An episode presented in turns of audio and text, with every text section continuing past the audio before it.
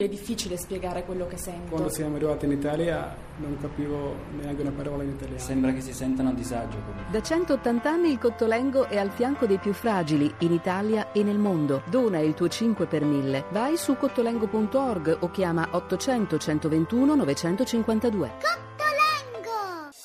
Voci del mattino. In eh, Sud Sudan il Parlamento ha deciso di prolungare di ben tre anni il eh, suo mandato e anche il mandato del Presidente, un'iniziativa duramente contestata dall'opposizione e che parla di iniziativa del tutto arbitraria e anticostituzionale. Nel frattempo le Nazioni Unite lanciano l'allarme sulle condizioni dell'infanzia nel Paese, alle prese con un conflitto strisciante e un quadro economico e sociale a dir poco disastrato. More than 800,000 children are still displaced from their homes inside the country, and another 350,000 are living outside the country. With fighting flaring in different parts of the uh, conflict area, Oltre 800.000 bambini sono tuttora sfollati all'interno del paese e altri 350.000 vivono fuori dal territorio nazionale, ha detto il rappresentante dell'UNICEF in Sud Sudan, Jonathan Veitch.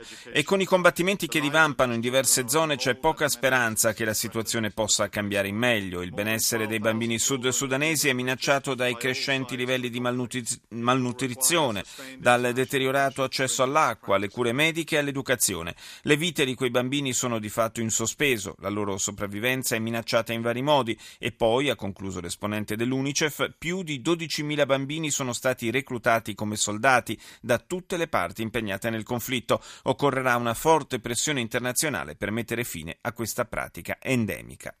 E a proposito di bambini soldato al Palazzo di Vetro dell'ONU, uno di loro ha raccontato la sua devastante esperienza. Moi qui vous parle aujourd'hui, j'ai vécu ces affres dans ma propre chair. J'ai encore de la difficulté de trouver le mot exact pour peindre ces calvaires qui m'ont volé mon enfance. J'ai été victime di recrutement par les groupes armés dénommés Alliance des Forces Démocratiques pour Vi sto parlando perché sono passato personalmente attraverso questi tormenti e ho ancora difficoltà a trovare le parole giuste per descrivere ciò che mi ha rubato l'infanzia, dice l'ex bambino soldato Junior Nzita. Sono stato reclutato a 12 anni dall'Alleanza delle Forze Democratiche per la Liberazione del Congo, creata nel nord del Kivu per rovesciare il regime dittatoriale di Mobutu. Sono stato reclutato con la forza, insieme ad alcuni miei amici. Ci hanno prelevato da scuola, addestrato in modo sommario e spedito al fronte.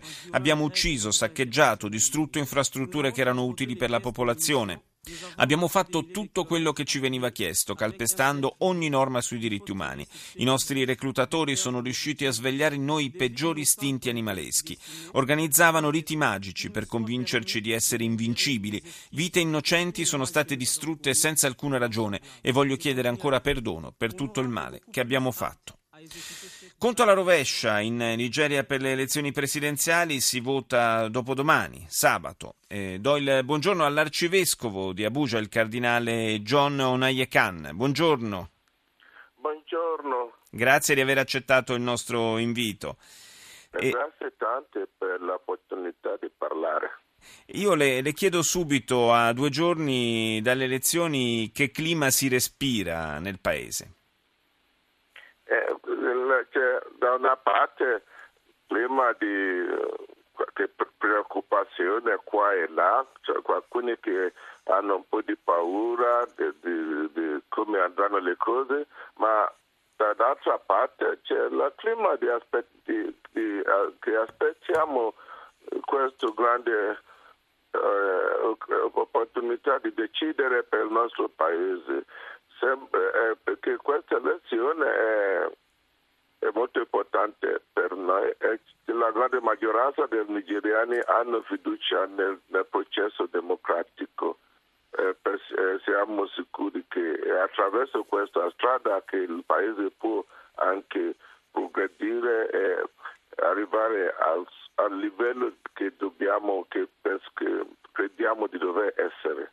Ovviamente non le, non le, chiedo valutazioni sui singoli candidati, le chiedo però se secondo lei al centro di, della campagna elettorale sono stati i veri problemi del Paese, se sono stati affrontati nella campagna elettorale. Purtroppo eh, c'è una grande delusione per, per quello per quanto riguarda la qualità dei discorsi politici durante la campagna elettorale. C'è stato troppo troppo sulle, su attacco, attacchi alle persone, eh, credendo che se si, si scredita l'opposizione vuol dire che si vincerà. E questa è una colpa che abbiamo visto da tutte e due le parti.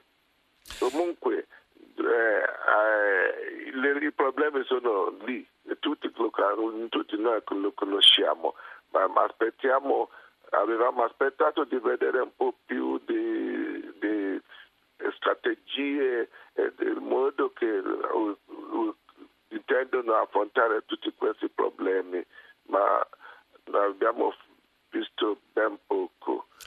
Cardinale Onayakan, io le, le, chiedo anche un'altra cosa. Quanto, quanto incide, quanto pesa su, questo, su, queste elezioni la minaccia rappresentata da Boko Haram?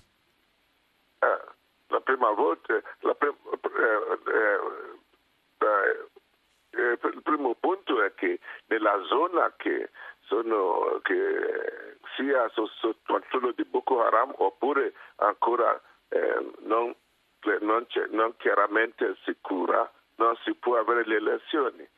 Eh, nei capi profughi, la gente che sono stati ehm, ehm, cacciati fuori dai proprio, eh, propri villaggi non è che hanno, abbiamo, non, non, non, sembra di avere dei provvedimenti adeguati per far questa gente votare. Sì. Ma cioè, questo è a, a, per quanto riguarda la zona ehm, nord-est. Ma per il resto del paese tutto sembra va bene. Eh, eh, tutti preparano, i politici aspettano il, il risultato. Speriamo che tutti accetteranno i risultati delle elezioni e la commissione di elezioni che ha, che, che ha il carico di organizzare le elezioni sta facendo il suo migliore anche eh, nonostante tante difficoltà. Sì. Io ringrazio moltissimo l'arcivescovo di Abuja, il cardinale John Onayakan, per essere stato nostro ospite e averci parlato del clima che precede in Nigeria le elezioni presidenziali di sabato. Grazie.